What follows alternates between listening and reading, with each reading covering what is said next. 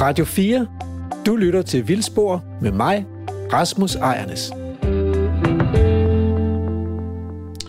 Og øh, så legede vi, Andrew, at du var øh, fra Budapest. Ja, okay. Ja. Øh, og så skulle jeg overbevise dig om, at du skulle... Nej, jeg var fra Budapest, og så skulle du overbevise mig om, at jeg skulle tage til Danmark, fordi vi har sådan en fantastisk natur. Okay, det er allerede kompliceret. Så jeg skal overbevise dig. Ja, hvad vil du slå øh, på? Hvad skulle jeg tage til Danmark for at se? Øh, vi har, der er lige kommet, måske kommet en ny ulve, eller der er et, et, et ulvepar, ja, der lige har dannet sig. Ja, I Budapest i Ungarn, der har vi masser af vild natur og mm. ulve, og okay. vi har pusdaner og sådan noget, ikke? Altså den store, de store stepper. Ja. Vi har... og floder har vi også, glem det. Ja. Øhm, Gider ikke se Gud nogen. Vi har nogle, nogle vi har et meget, vi har lidt vild skov. Urørt ja. skov har vi lidt af.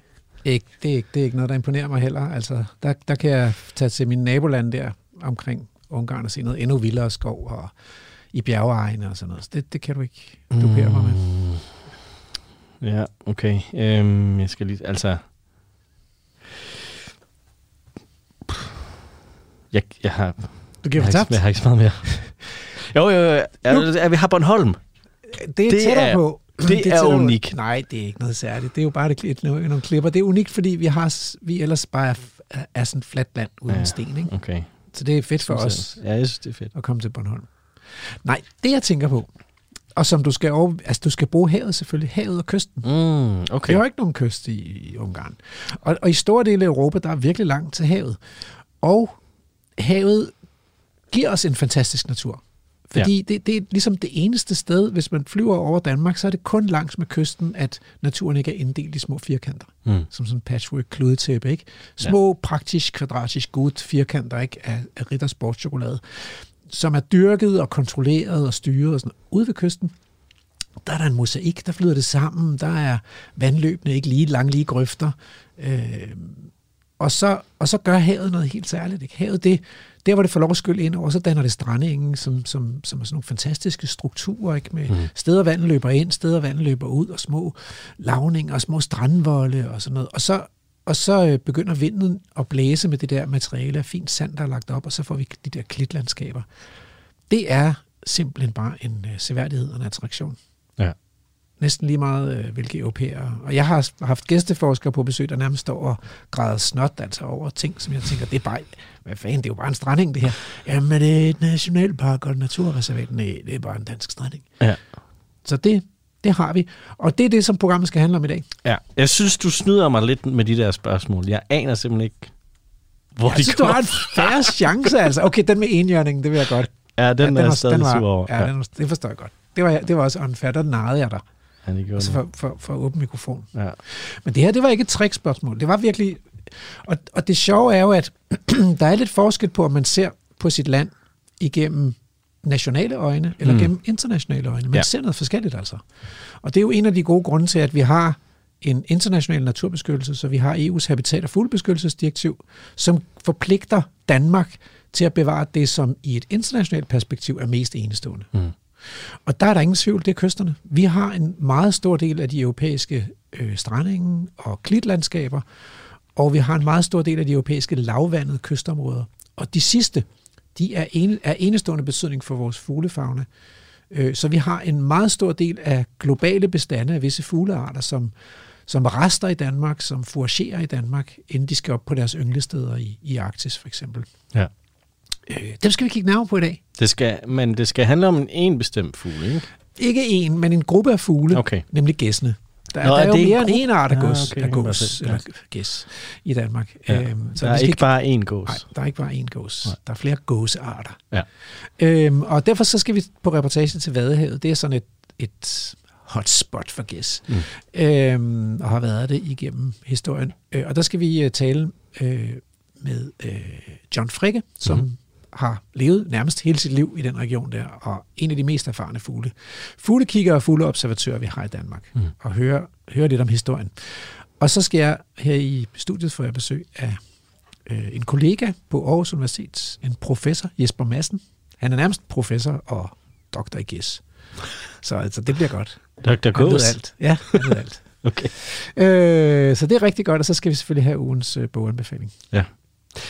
Jeg har taget et stykke musik med, men ved du hvad? Vi har snakket så meget, vi har slet ikke tid til det. Har vi det? Ja. Altså, vi må se, om der er tid til, i, Til- til, til sidste udsendelse, men jeg tror, jeg Så tror vi skal afsted på reportagen nu? ikke. Ja, det skal vi. Okay.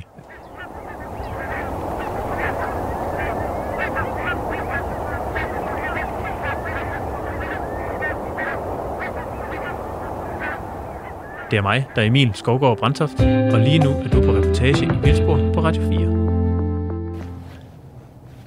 Velkommen til, øh, til reportage i Vildsborg, og øh, velkommen til Ballum Sluse. Vi er taget til Vadehavet i dag. Øh, vi skal nemlig tale lidt om gæs og om fugle i det hele taget øh, her i Vadehavet. Og til at hjælpe os med det, der har vi allieret os med dig, øh, John Frikke fra Nationalpark Vadehavet. Ja. Vil du øh, fortælle et par ord om, hvem du selv er? Jamen, øh, jeg hedder som sagt John, og jeg er ansat ved øh, Nationalpark Vadehavet, hvor jeg har været i nogle år efterhånden som naturkonsulent, altså ham, der i Nationalparken står for de naturprojekter, som vi laver, øh, og den naturformidling, vi laver, og, og det, der er naturrelateret i Nationalparken, og det er jo et væsentligt emne selvfølgelig Ja. i en nationalpark.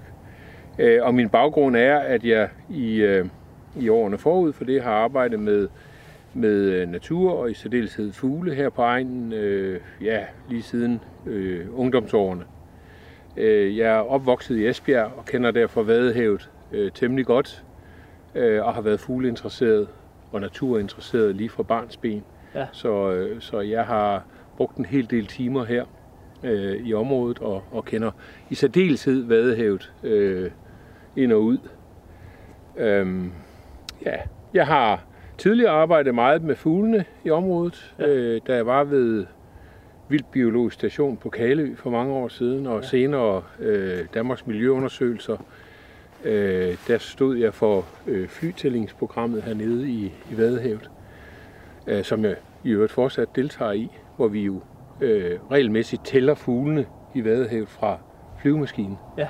Og det er sådan en lidt speciel øvelse, som jeg vist godt tør sige, at jeg er næsten Danmarksmester i. Det Der er nogle- Ja, der er nogle unge kolleger, der er ved at halde ind på mig, men i mange, mange år, der har jeg været den, der har fløjet flest timer på fugletælling i, øh, i kongeriget. Ja. Øh, og specielt over Vadehavet har jeg jo været rigtig, rigtig mange timer, så, og, og, og deltager stadigvæk. Øh, deltager stadigvæk øh, i tællingerne, Ja. øh, som godt nok er sat noget ned i antal og frekvens, men øh, vi holder øje med fuglene. Ja. Og det har jeg, øh, er jeg så heldig, at jeg får lov til fortsat at være med Ja. til. Kom der lige en havre noget. Ja, der er lige en havørn, der skræmmer hundredvis af vadefugle, øh, store regnsbover, viber, jejler, ryler op, men også en ordentlig flok øh, pigebæner og spidsænderrøjter på vingerne, fordi havørnen kom ind over herude øh, vest for slusen. Han har fundet et eller andet, den øh, står og æder af derude. Det gør den også.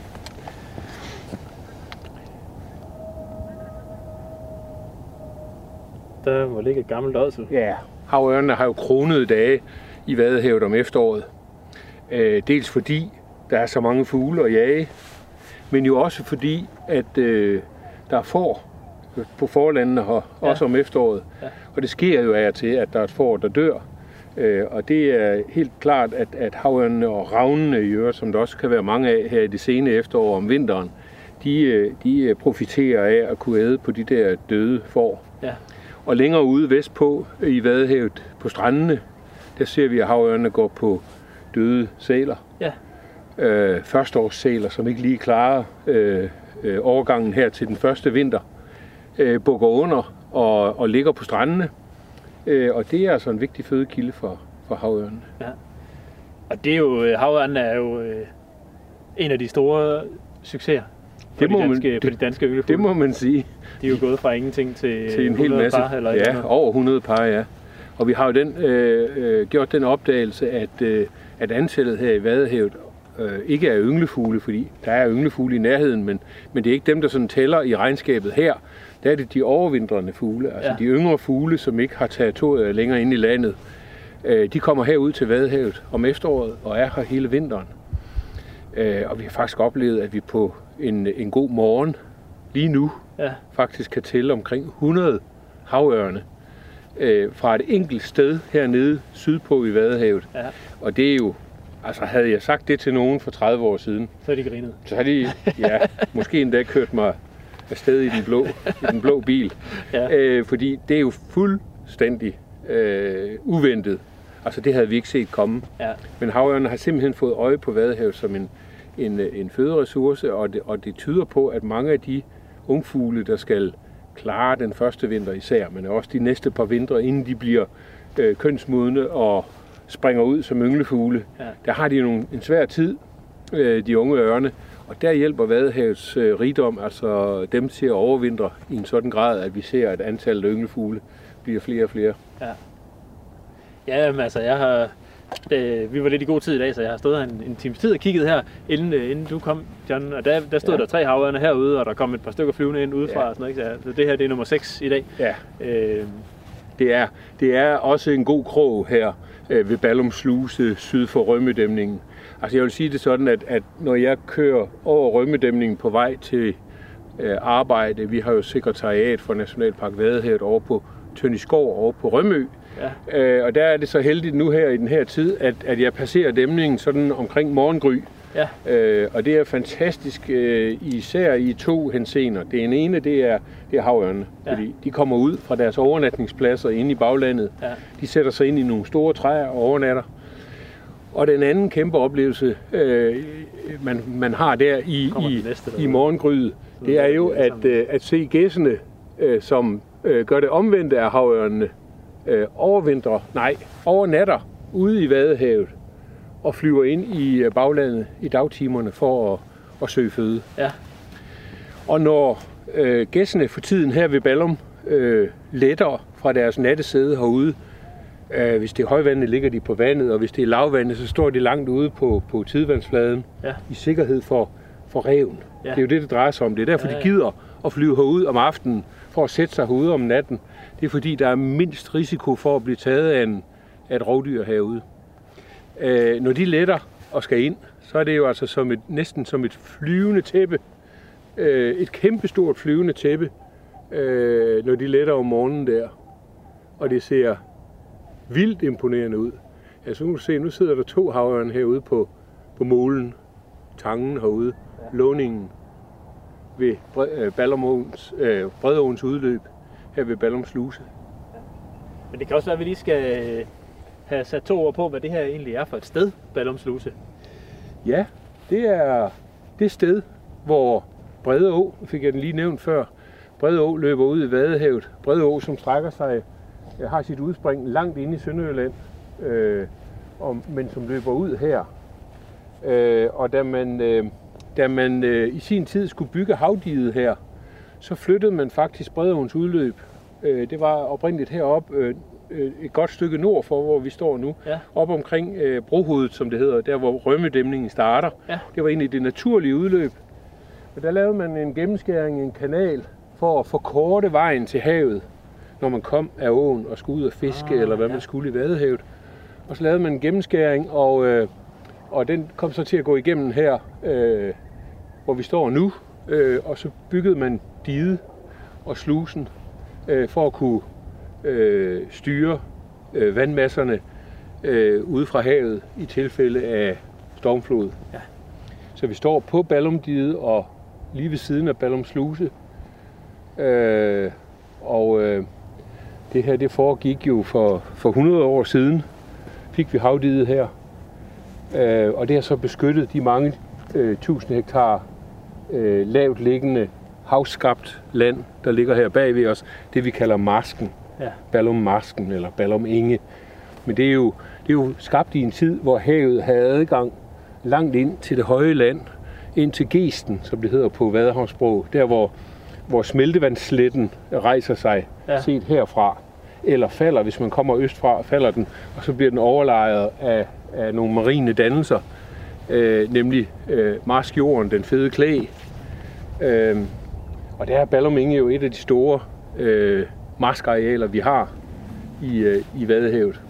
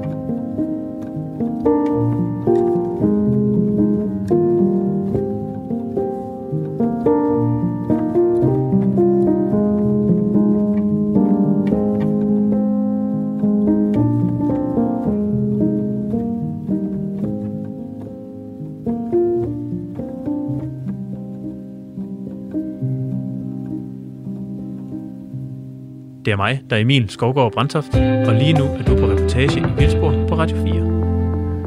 Rømødæmningen, der ligger her nordfor, øh, blev påbegyndt øh, før, før 2. verdenskrig øh, som et øh, stykke beskæftigelsesarbejde. Øh, og øh, før man, man fik dæmningen gjort færdig, hvilket først skete efter 2. verdenskrig, fordi krigen afbrød arbejdet, ja. øh, så øh, sejlede man herfra til, øh, til Rømø. Og det var simpelthen forbindelsen øh, til Rømø øh, før dæmningen. Så det er som ikke så mange år siden, at man måtte sejle for at komme til, til Rømø. Ja. Det har været helt specielt også. Det må det have været. Så, nu letter der en stor flok viber herinde på forlandet øh, nord for, for øh, Brøns sluse, øh, nej, Ballum Sluse. Og, øh, og viben er jo også en af de arter, vi ser i stort tal lige nu, sammen med stor regnsbove og jejle. Øh, og grunden til, at de er her øh, så talstærkt, øh, selv her sidst i november, det er jo, at vi ikke rigtig har haft frost endnu. Ja. Så de er altså nogle af de arter, der nyder godt af det øh, milde klima, de milde efterår. Men så snart vi har haft den første nattefrost, vi havde jo en lille snært i nat, faktisk. Ja, der var første is på gang. min bil i Aarhus ja, i morges. Men jeg tror ikke, det frøs herude i morges. Nej, det gjorde det ikke. Men inde i landet havde vi nattefrost. Og når det begynder, så kan de der øh, arter, der skal leve af insekter, nej, invertebrater, øh, larver øh, og snegle, små snegle i jordbunden, så kan de ikke længere klare sig, når, når jorden begynder at, at fryse. Øh, og så ryger de også sydpå, ligesom mange af de andre trækfugle har gjort det i løbet af efteråret. Ja.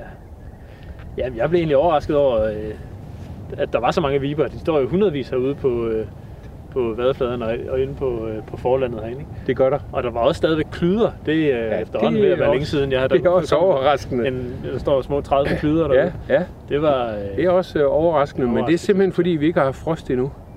Øh, og, og, og viben og jejlen og storspogen og stæren, det er sådan græslandets arter. Ja.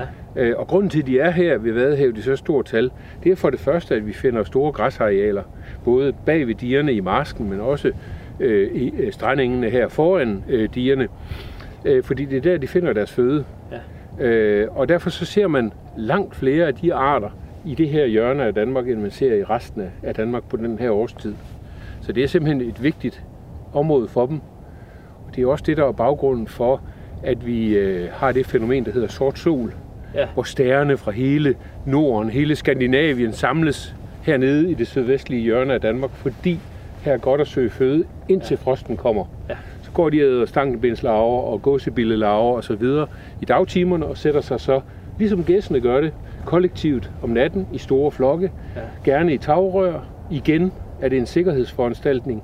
Det er for at undgå at blive taget af en predator. De sætter sig ud øh, i tagrørene, gerne med vand, eller altid med vand under neden, ja. sådan at de øh, ikke lige øh, bliver taget af en rev, eller i hvert fald i det mindste kan høre, hvis der kommer en rev eller en morhund, øh, der vil tage dem om natten.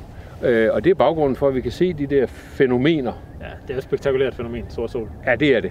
Men jeg vil også sige, at gæstene øh, er altså også et spektakulært øh, fænomen, øh, når man ser dem i de antal, vi har nu, øh, nu ja. lige i området. Ja.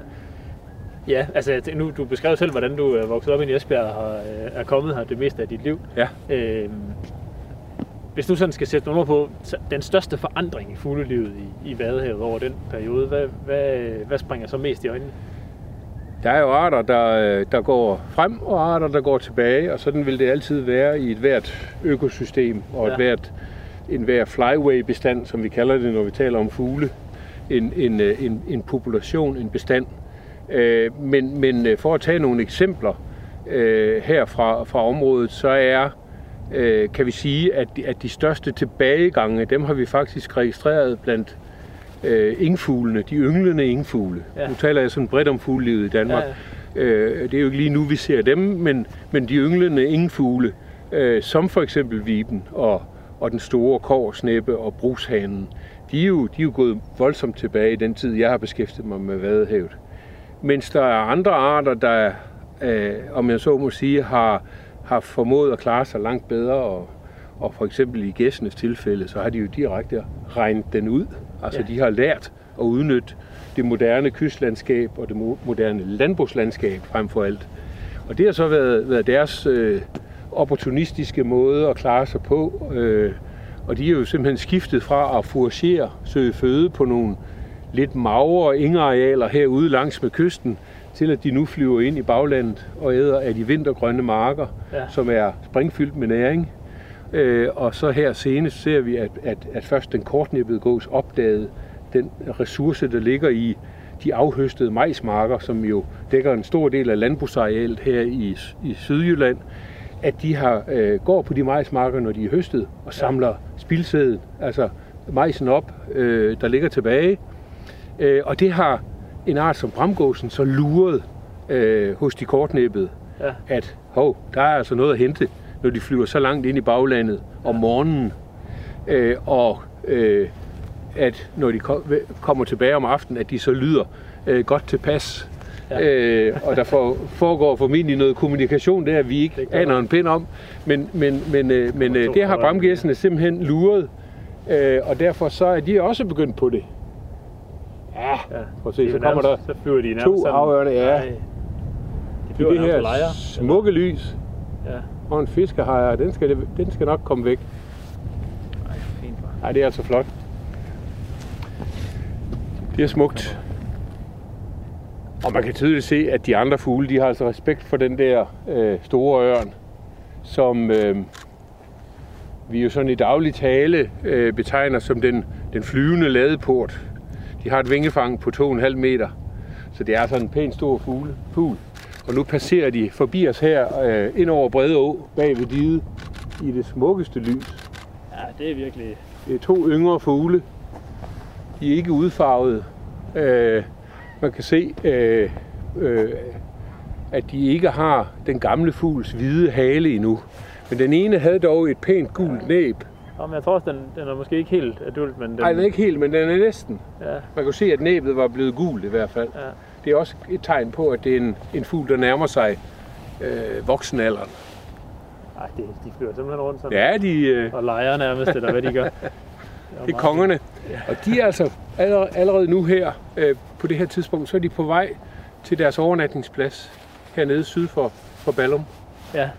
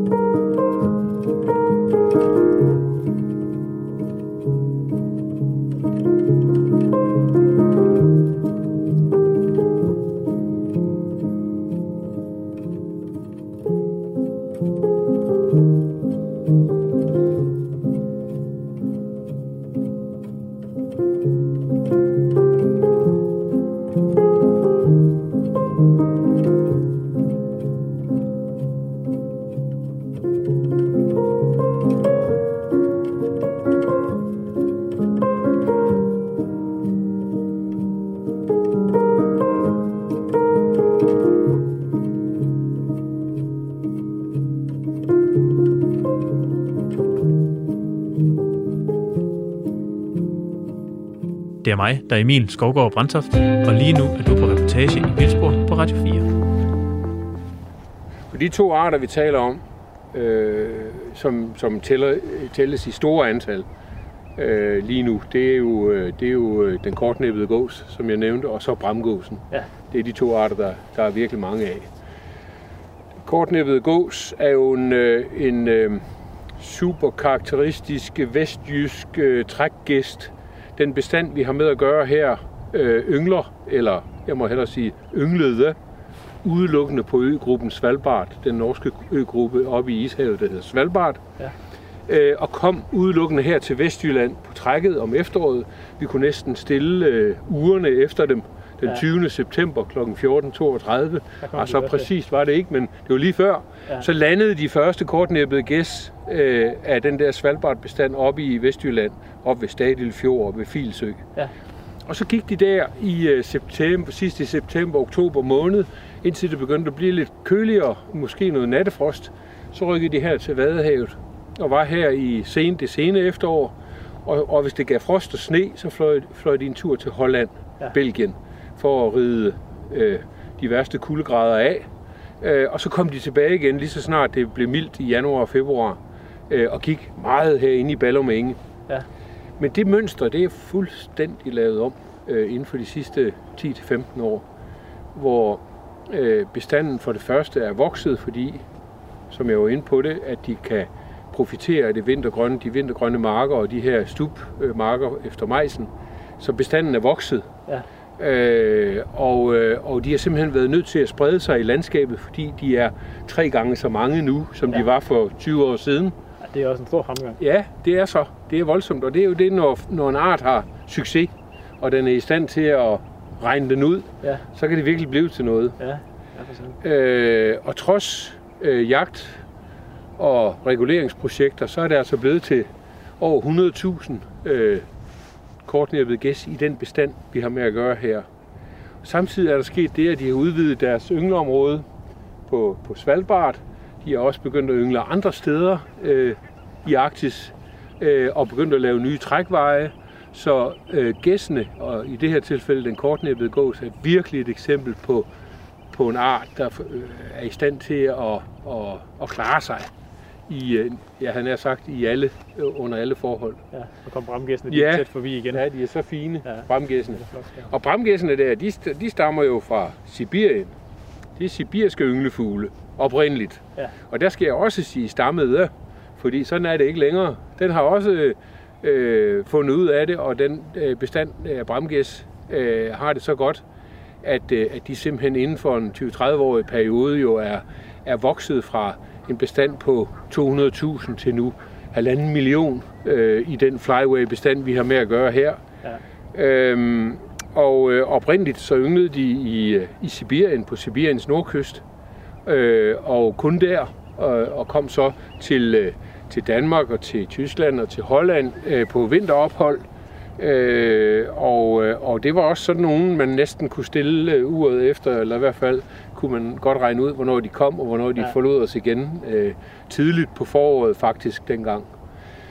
Nu er det sådan, at de, øh, de faktisk kommer ned øh, tidligere for at udnytte det her landskab øh, om efteråret, og de også flyver næsten en hel måned senere øh, nordpå til deres ynglepladser. Ja. Det vil sige, at de har, bruger øh, kystområdet og vadehavsområdet i en meget større del af året, end de gjorde før.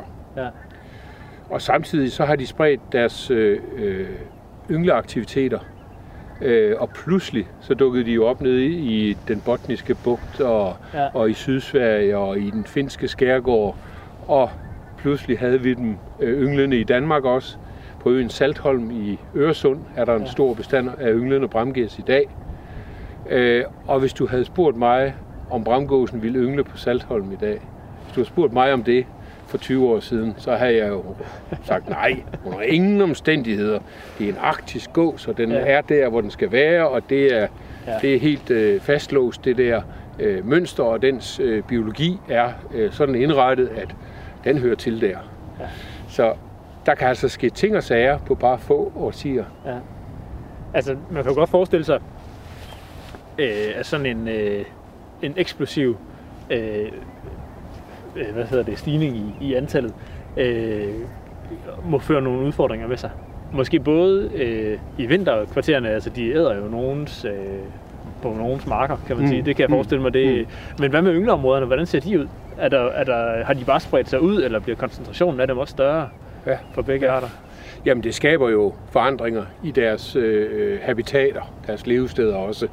Øh, og hvis vi tager ynglepladserne først, så er det selvfølgelig øh, sådan, at hvis en bestand den øh, stiger så voldsomt, som vi ser det her, og måske dobbelt, fordobles eller flere dobles i løbet af en kort overrække, så opstår der jo en konkurrence på ynglepladsen øh, om de gode ynglesteder, Ja. ja. hvor man er i sikkerhed for polarrevet og isbjørnen, og hvor man øh, og de gode sø, fødesøgningsområder, når de når deres gæslinger klækker, og de skal ud og have deres føde, deres meget, meget vigtige føde de første uger af deres liv, før de skal være i stand til at trække til, herned til os.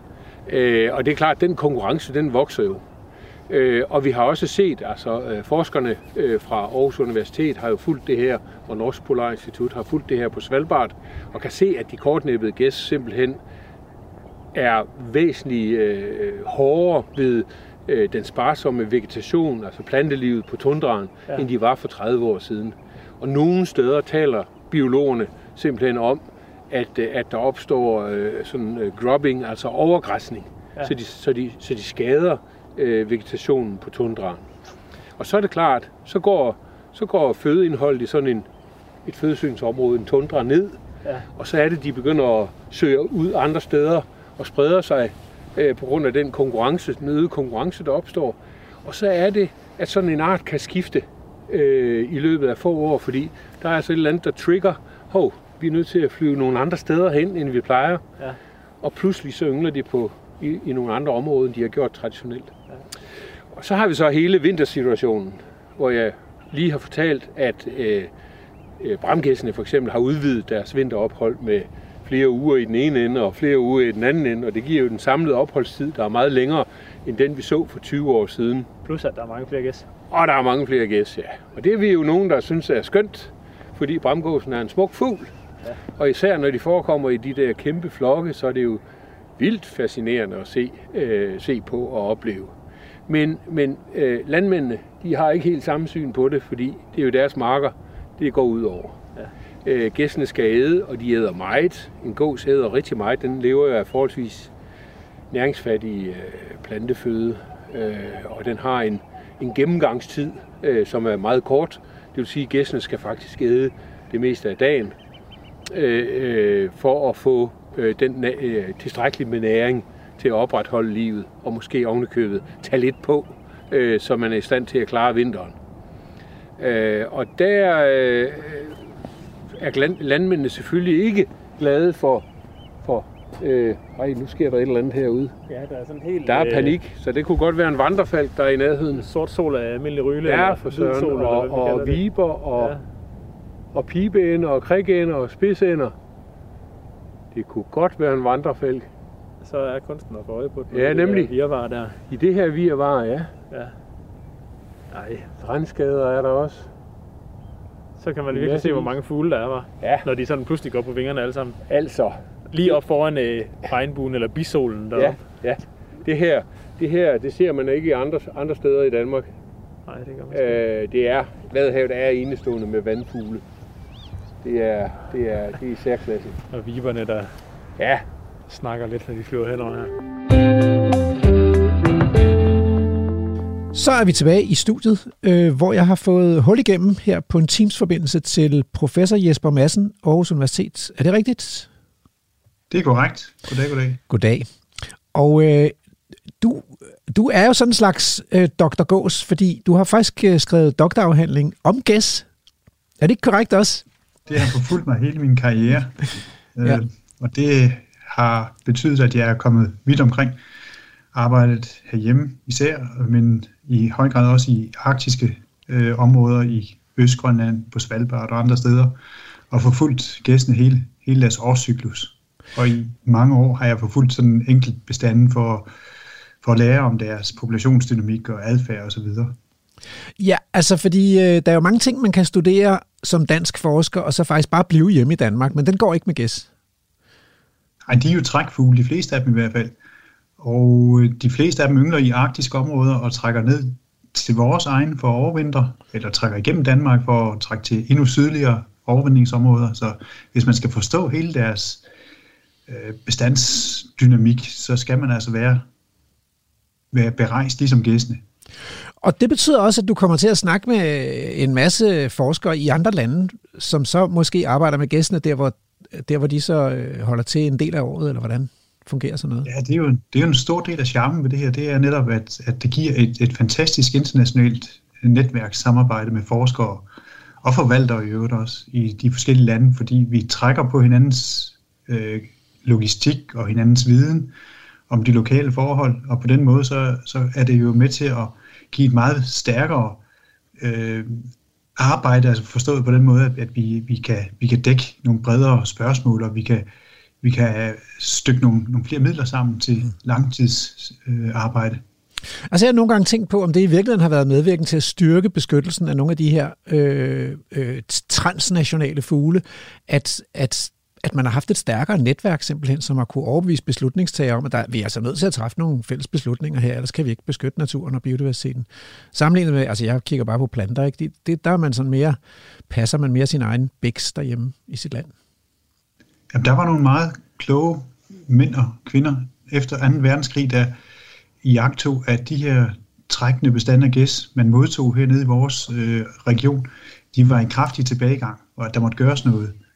Og så, så iværksatte man faktisk sådan en international øh, organisation, der skulle øh, prøve at beskytte arterne og beskytte deres levesteder.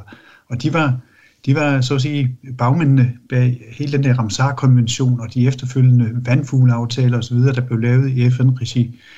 Så der har været sådan en, en, en stigende øh, kan man sige, opmærksomhed på vigtigheden af at kunne lave samarbejde på tværs af landene. Mm. Og det har båret frugt i, i en lang række tilfælde, kan vi se, hvor, hvor man har lavet beskyttede områder for, for trækfuglene på deres trækruter, helt op fra yngelpladserne og ned til deres sydligste overvindingspladser i Sydafrika for eksempel. Mm.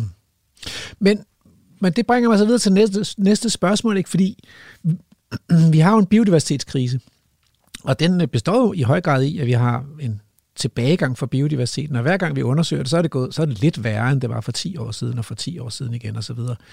Men det, det virker som om, når man kigger på gæstenes historiske udvikling, og det det peger John Fricke også på i dagens reportage, ikke? at de ligesom sådan har altså, formået at springe biodiversitetskrisen over, ikke? at det er et af de få sådan, eks- eksempler på en organismegruppe, der klarer sig godt. Er, det, er det korrekt forstået, at, at vi, det faktisk er en positiv historie med de gæster her? Det er en, en, en rigtig flot historie, altså sådan en kæmpe sejr for naturbeskyttelsen. Men der skal man altså se på, hvor vi kom fra efter 2. verdenskrig, hvor en række af de her bestande faktisk var truet øh, af udryddelse. Lige frem, af, lige frem med udryddelse, altså? Direkte udryddelse wow. på grund af overudnyttelse. Og det, og der så, taler vi om, at vi, vi, har, vi har spist dem, altså jaget dem og spist dem eller hvad? Netop, ja. Okay. Og øh, vi har ikke været klar over, øh, hvad vi egentlig bidrog til, altså fordi det har ikke, man har ikke haft en oversigt over, hvor store de her bestande var. Mm. Øh, men der, da man så begyndte at frede nogle af de her arter, for eksempel knortegæsene, så så man jo, hvordan bestanden eksploderede øh, fra få tusind individer i, i den ene bestandstilfælde til, til, til mange tusind individer. Og det har været sådan en øjenåbner for, for den her naturbeskyttelsesindsats på, på gæstene. Så det er den ene side af, af sagen, altså de er kommet tilbage, mm. har udfyldt nogle af de nischer, de egentlig har haft før i tiden, før øh, de blev udryddet. Øh, og så er den anden del af historien, det er også, at de har været fantastisk tilpasningsdygtige til det moderne landbrugslandskab, som jo netop er, er, er, er en af driverne bag tilbagegangen for mange af de arter, som du arbejder med, men som har været et spisekammer for, for gæstene. Mm. Og det har de forstået udnyttet hele året rundt faktisk, sådan at de går på de øh, saftige grønne marker øh, om foråret, så springer de over på, øh, på vinterviden om vinteren, og de tager resterne af det, der ligger tilbage efter høsten, i form af stubmarker og det spildkorn, der ligger, eller majsmarker, eller rå øh, spild for den sags skyld. Mm. Så på den måde er, er, er de virkelig øh, dygtige til at shoppe rundt i de muligheder, der opstår. Øh, og, og det er en stor forskel.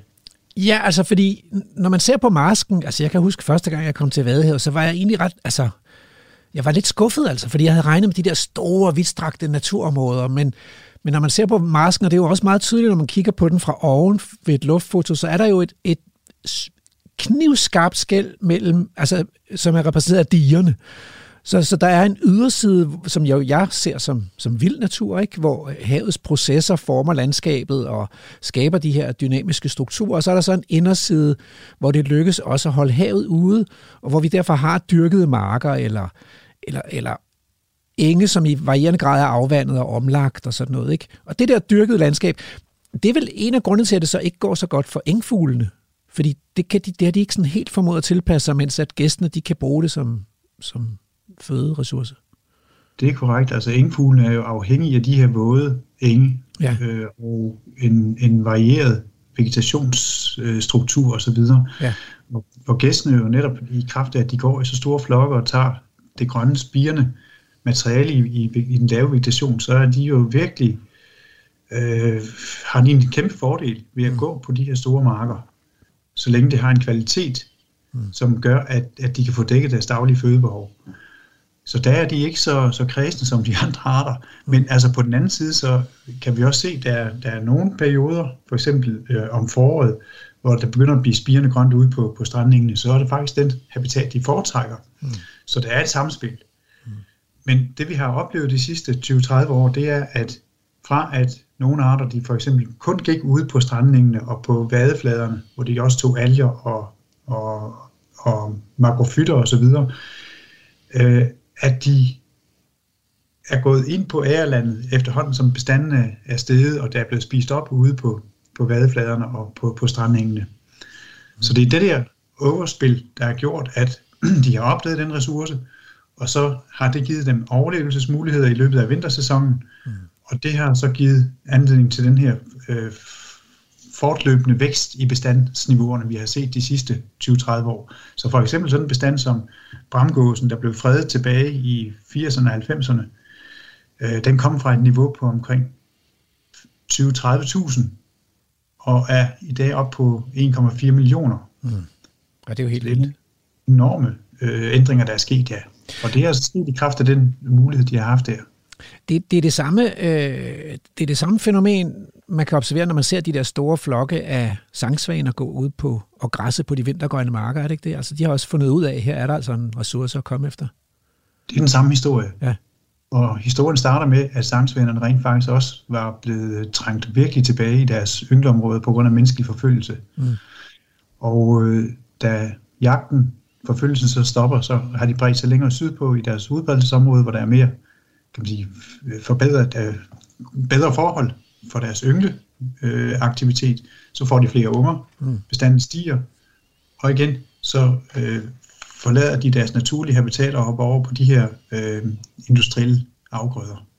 Men altså, øh, det må jo kunne give nogle problemer også, altså, fordi det er jo ikke altid, det er jo ikke altid at vækst i bestande er, kun er positiv, fordi det giver også nogle, altså dels så må der, må der være nogle landmænd, der synes, at nu, er, nu må de godt styre sig lidt, de der fugle der, som går og skader deres vintergrønne afgrøder, ikke? Øh, men, øh, men, men det må jo også give en udfordring, når, når de her fugle så flytter op til nogle arktiske habitater, som måske er følsomme, altså for, for overgræsning, eller, eller så både økologiske og økonomiske udfordringer. Hvad skal man stille op med det? Det, altså? det er korrekt. Altså det er, en, det er faktisk en stor udfordring, især i Nordamerika, hvor man har set en enorm vækst i bestanden af, af snegæs. Mm. Og øh, det, det har ført til direkte ødelæggelse af tundraområder øh, i, i store dele af Hudson Bay-området og længere nordpå også. Og det begyndte vi også at se her for en 20 år siden på Svalbard blandt andet, forårsaget af de kortnæbbede gæs, som er også steg i antal i den periode. Og at de begyndte at lave lave øh, sådan krater og huller i, i tundra-vegetationen. Mm. Og at de huller de blev større og større, og det spredte sig på tundraen. Det har faktisk givet en, en, en strukturændring i, i tundraen på, på dele af Svalbard. Mm. Og øh, det, blev, det blev man opmærksom på her i, for 20 år siden, og, og, og råbte vagt i gevær på baggrund af de erfaringer, man havde fra Nordamerika. Øh, og det førte sig til en plan en forvaltningsplan for den art, som både skulle håndtere det problem, de, der opstod på ynglepladserne, men så også de markskadeproblemer, der opstod, var opstået øh, nede på trækruten. Mm. Så det er sådan et eksempel på, som, som du nævner, at at der er både nogle, nogle socioøkonomiske problemer, og så er der altså nogle økologiske problemer, som man måske ikke direkte og så hurtigt kan få øje på, øh, men, men som, som klart kan give anledning til nogle ændringer i et, et meget sårbart system.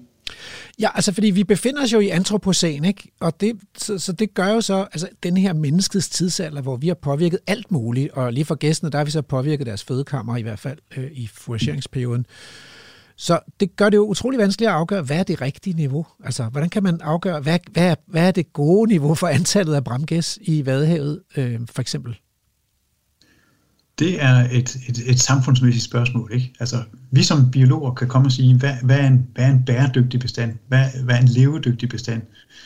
Både i forhold til dens økologiske, øh, kan man sige, råderum og øh, en, en, en bestand, der, der ikke så at sige, er truet af, af, af at uddø.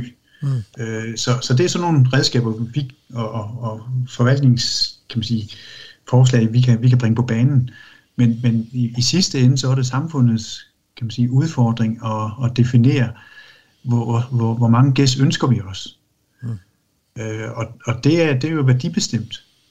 Mm. Fordi hvis du spørger en ornitolog, så er der, er der givetvis mange, der siger, at vi, vi nyder jo virkelig at se de store flokke.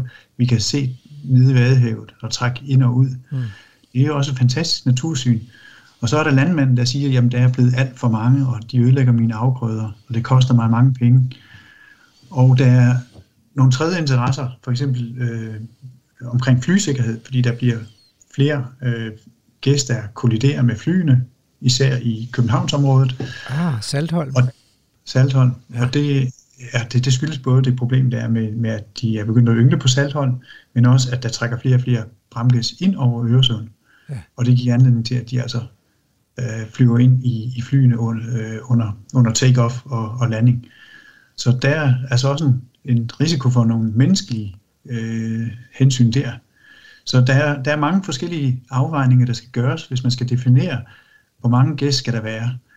Og det er, det er en proces, som man er begyndt at tage hul på her i, i de der internationale forvaltningsplaner for gæstene, hvor man siger, at vi bliver nødt til at bringe de folk sammen i en en, nogle, nogle, nogle arenaer, hvor vi kan diskutere det her, og så prøve at se, om vi kan opnå en enighed om, øh, hvordan vi vil definere målsætninger. Skal der være bestandsmål, eller skal der ikke være bestandsmål, eller hvordan? Og, og det bliver simpelthen øh, øh en cliffhanger til anden time. Så det skal vi snakke meget mere om, og der kommer øh, begrebet adaptiv forvaltning på banen, tror jeg, fordi det ved du nemlig også noget om. Men øh, nu, øh, nu er jeg nødt til at lægge op til nyhederne og øh, hænge på til anden time, hvor vi skal på reportage og høre mere om forvaltningen af gæstene. Radio 4. Du lytter til Vildspor med mig, Rasmus Ejernes. Og velkommen til anden time af Vildspor, hvor vi kigger på noget af Danmarks internationalt mest betydningsfulde natur, nemlig vores kystnatur, og i særdeleshed kystnaturen som levested for vandfuglene. Og det er gæstene, vi især, i særlig grad har i kigger den her. Og øh, man skulle ikke tro, at øh, vi midt i en biodiversitetskrise kunne have noget natur, som det går for godt for. Men det har vi måske, fordi øh, øh gæstene er en kæmpe succeshistorie, og nu er der så mange, at de i et vist omfang belaster deres ynglesteder nordpå, i Arktis, men også at de bliver en udfordring for øh, landmænd, øh, for flytrafik, og der er simpelthen for mange af dem, og det er jo nogle store fugle. Øh, og til at blive klog på det, der har jeg øh, Jesper Madsen her med på en Teams-forbindelse. Øh, professor på Aarhus Universitet og ekspert øh, i, i GES. Og Jesper, vi talte, afsluttede første time med at tale om det her med at sætte sig sammen, alle de her interessenter og forskere og beslutningstagere, og finde ud af, hvad er et fornuftigt niveau for øh, bestanden af de her gæs. Og lad os nu bare fortsætte med de der bramgæs, som er en kæmpe, kæmpe succes. Hvad, hvad, hvad gør man altså helt, helt konkret, og hvad, og hvad bliver det så? Hvad kommer der ud af det? I, i sammenhæng med, med bramgæsen, der står vi faktisk i en lidt svær situation, fordi øh, vi har et EU-fuglebeskyttelsesdirektiv, der har listet bramgåsen som en fredet art. Uh-oh. Og det er, det er sådan nærmest øh, mejslet i sten. Det kan der ikke ændres på. Men man kan give tilladelse til at regulere bramgæs der, hvor de laver skader på, hvilke, på, på afgrøder eller i forhold til, til lufthavne osv. Mm. Så der er nogle undtagelsesbestemmelser til, at man kan, man kan nedlægge nogle, nogle fugle. Mm. Men der er nogle strikte bestemmelser om, at vi kan altså ikke drive jagt på dem. Mm. Og andre arter, grågås, kortnettet gås osv., der kan vi øh, intensivere jagten, eller vi kan lukke ned for jagten, afhængigt af, hvor mange gæs vi ønsker, hvis vi kan bruge jagten som et, et forvaltningsredskab. Med bramgæsene er det altså noget sværere.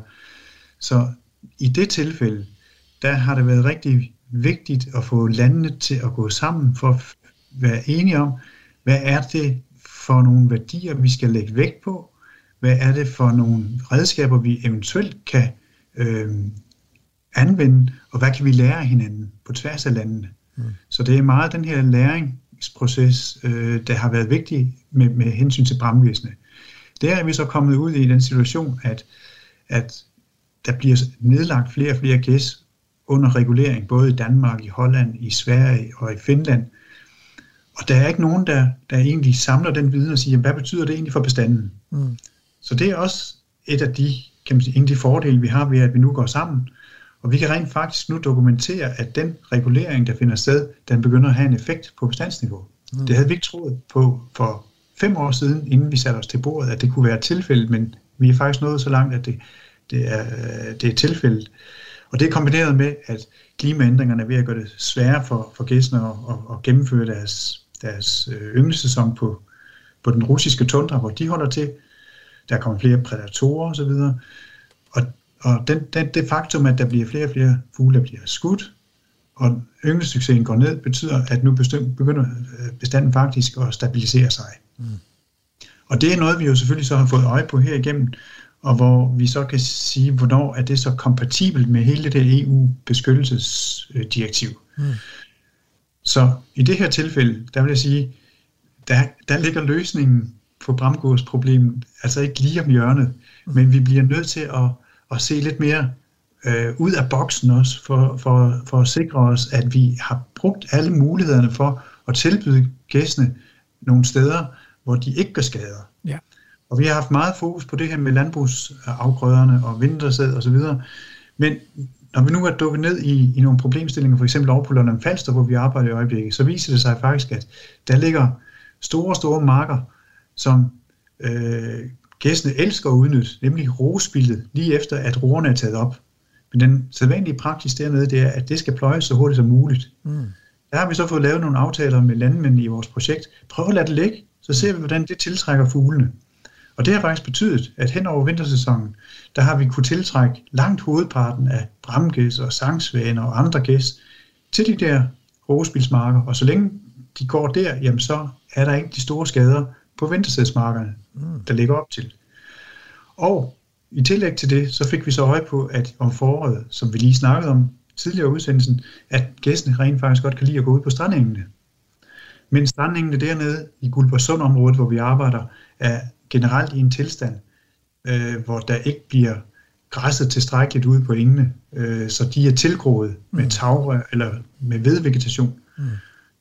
Men der har vi så igen i kraft af øh, gode kontakter med landmændene og dyreholdene dernede, begyndt at få sat, øh, sat noget i værk med at få, få afgræsset nogle af de områder der, så det også kunne, brug, kunne blive brugt som aflastningsområde for bramgæsene. Mm.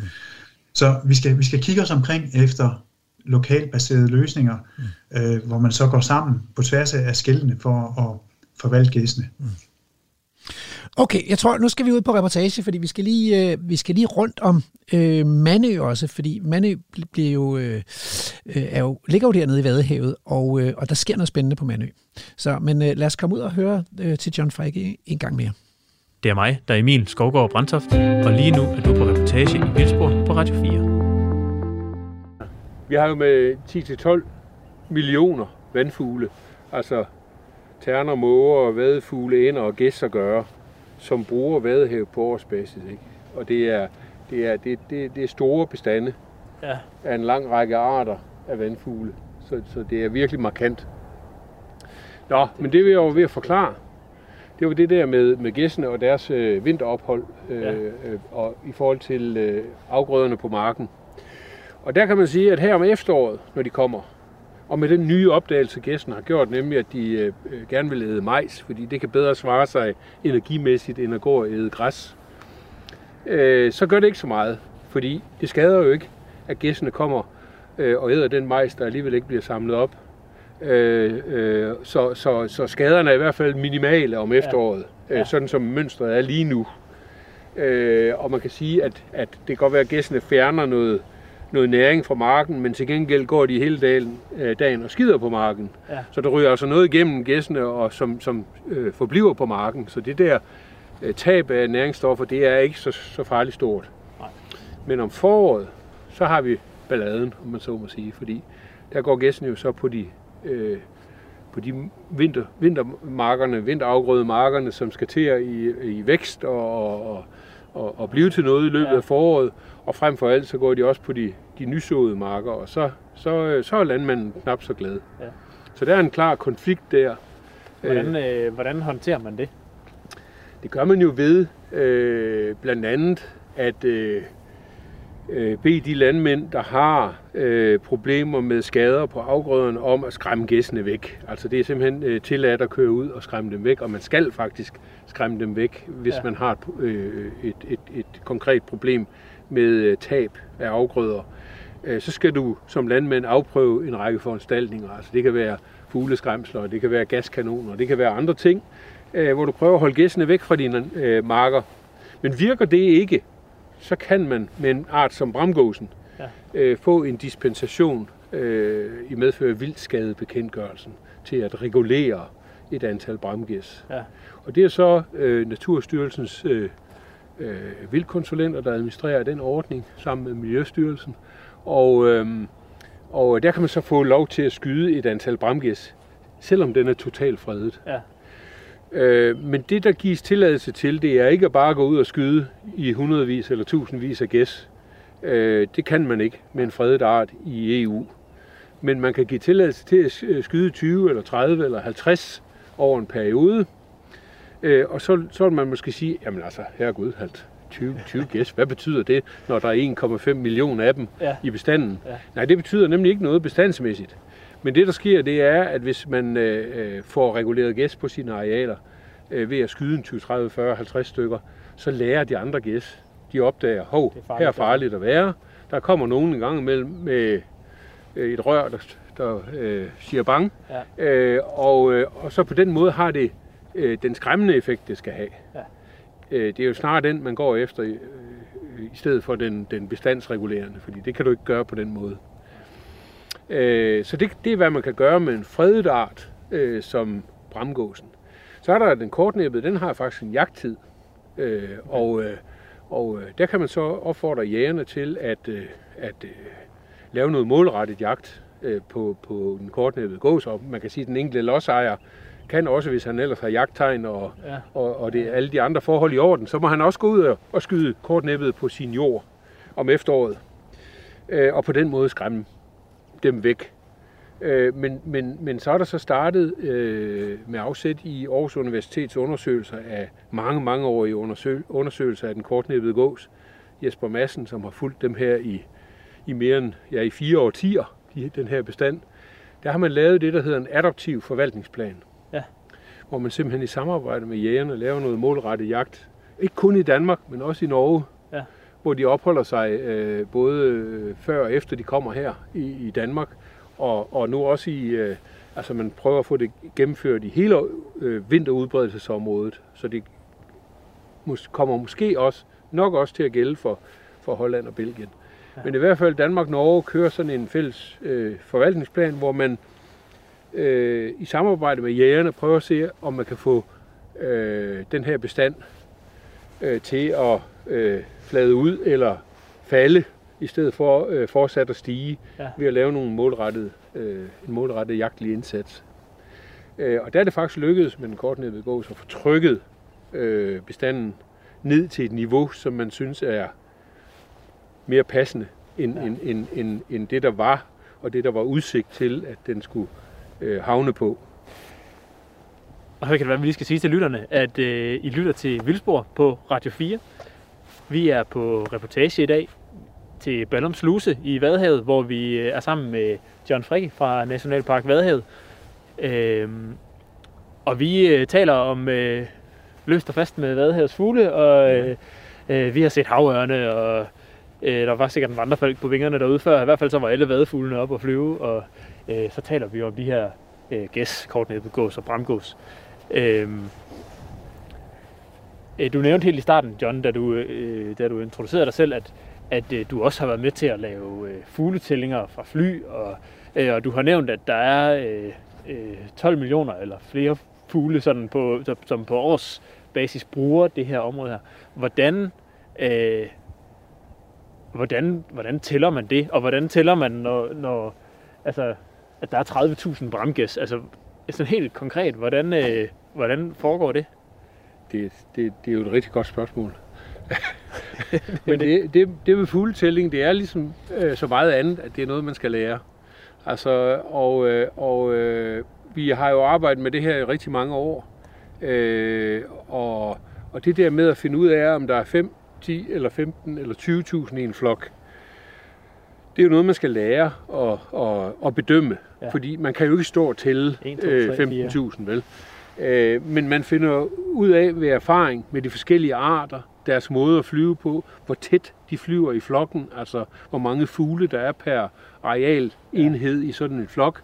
Øh, så lærer man jo at vurdere øh, flokken af pigebænder og almindelige ryler og store regnspor og strandskader øh, igennem øh, erfaring.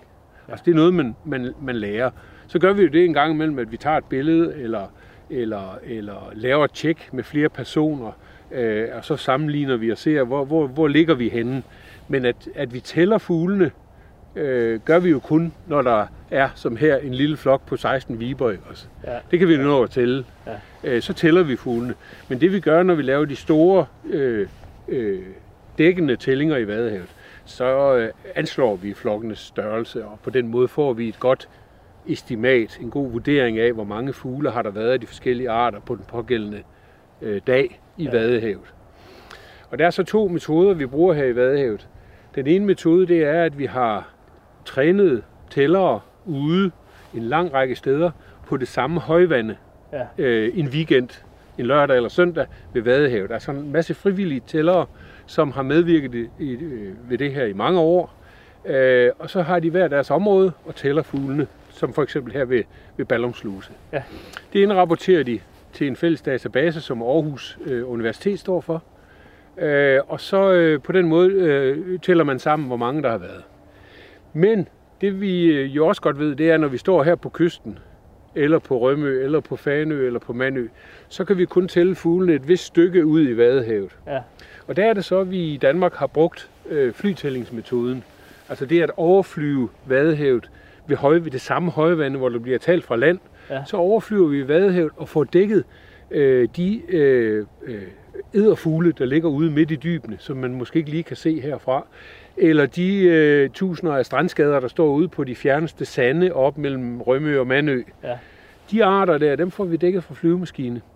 Og så laver vi sådan en sammenkøring af landtællingerne og flytællingerne. Og på den måde så, så evaluerer vi, eller øh, udvikler vi et, et samlet tal. Øh, Ja. ja. som vi, det har vi gjort i mange år på nogle udvalgte datoer, eller udvalgte weekends typisk, øh, hen over året. Øh, og på den måde har vi fået et godt materiale, som ikke består af talte fugle, men af en hel masse estimater. Ja. Og når du gør det fra gang til gang, så kan man tillade sig at begynde at sammenligne, Ja. hvad der sker. Altså sammenligne de enkelte tællinger med hinanden, og på den måde får vi et sammenligneligt talmateriale. Øh, og det, øh, det helt fantastiske ved Vadehavet er så, at det ikke kun her, vi gør det. Vi gør det faktisk sammen med tyskerne og hollænderne, fordi Vadehavet er jo et dansk-tysk-hollandsk anlæggende. Ja. Og i særdeleshed med fuglene, som jo ikke kender grænser, øh, og som har brug for hele Vadehavet, så øh, gør vi det, at vi har nogle internationale tælledage, hvor vi gør det samme, Ja. men ikke kun i Danmark. Hele vejen ned. strækningen, ja. 500 km fra, fra Hobugt i nord til, øh, til øh, Den Helder og Texel nede i det hollandske Vadehav. Ja. Øhm, og det har vi gjort i, i 40 år. Så fuglene er noget af det bedst kendte i Vadehavet overhovedet, fordi øh, vi har været så vedholdende i den der internationale gruppe også, Ja. hvor vi samarbejder inden for det trilaterale vadehavssamarbejde. Det er mig, der er Emil Skovgaard Brandtoft, og lige nu er du på reportage i Vildsborg på Radio 4. Det er sjovt, da jeg kom, øh, eller da vi kom, Julie og jeg, der, der var det øh, pibænder og viber og sådan noget, der står derude. Ja. Nu, øh, nu står der bare en stor flok strandskader, og Ja, de andre, nemlig. de, øh, strandskaderne er kommet ind.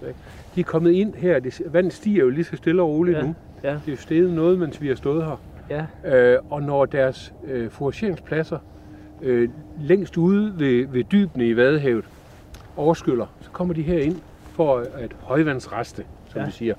At stå, stå og fordøje og hvile under højvande, fordi deres forageringsområder, der hvor de finder blåmuslinger og hjertemuslinger, længere ude i Vadehavet, de er vanddækket nu de næste 4-5 timer.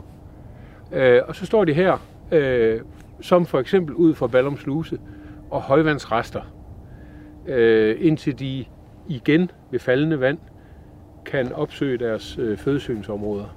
Ja. Så det er sådan en, en, en øh, det er jo en særlig udfordring, øh, som vadefuglene har i, øh, i et tidevandsområde som det her.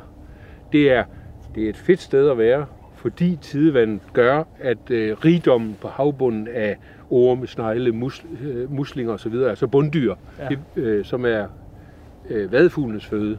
De spiser jo ikke græs og majs Nej, nej. som gæstene. De spiser jo dyrisk føde. Øh, der er produktionen kæmpe stor i Vadehavet. Voldsomt stor. Ja.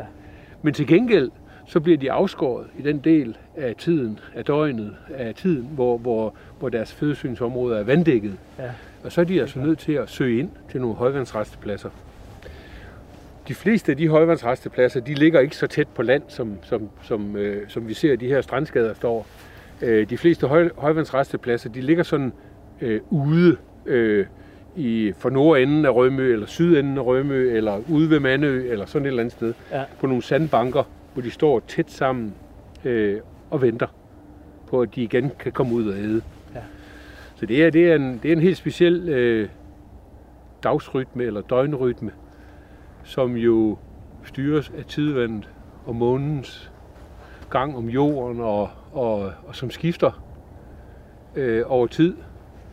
Øh, og derfor bliver mange af de arter der, der skal ud og søge føde ude på vaden, de gør det altså også om natten. Så Ja. de kan ikke tillade sig som gæstene bare at stille sig til at, at, at tage en lur øh, natten igennem.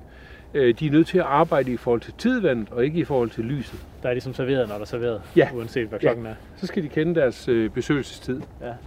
Så det er, det, er jo, det er også en ting, der er skægt ved øh, Vade, Vadehavs øh, fugles økologi, som er adskiller sig lidt fra, fra en lang række andre øh, levesteder. Ikke?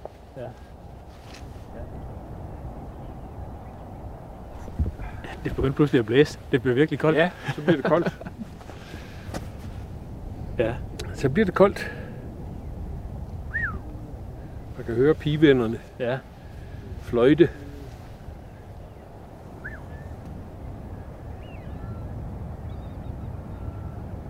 Altså, de der svømmeænder er jo, er jo meget talrige her sent på efteråret. Det er pibeænder, og det er spidsænder frem for alt. Men også en god del krigænder og skeænder. Ja. Øh, og så kommer gråænderne nu her i november, og er sådan set november-december anden i antal. Fordi ja. de andre svømmeænder som regel øh, flyver længere sydpå. Mens det i det tidlige efterår jo er vadefuglene, der, der øh, antalsmæssigt øh, øh, dominerer vadehavet. Ja. Men, ja, der er jo sikkert mange islandske men, ryler. men og- pibeænder, ja, det er der. Er islandske ryler og, og almindelige ryler og lille koversnip og strandskade. Ikke? Ja. Det er jo sådan de, øh, de dominerende arter øh, i det tidlige efterår.